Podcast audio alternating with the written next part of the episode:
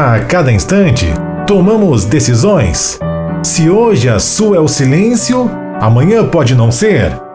Isso não impede em aceitar carinho de quem te ama.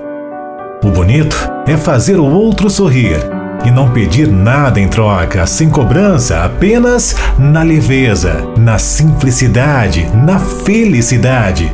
Vá atrás do que te deixa feliz. Você pode, é só querer. Deus está com você, não há nada a temer. O que eu sei é que meus olhos sempre vão sentir algo novo e que Deus estará comigo aonde eu for. Os dias para mim renascem, ensinam e jamais se mantêm iguais. A vida é um sopro que seja de luz, amor e paz. Já compreendemos que dá sim para querer bem à distância. Pelos silêncios, já aprendemos a diferenciar quem diz que está junto de quem realmente está. Andamos precisando agora é de matar a saudade dos abraços, do calor humano, de presenças.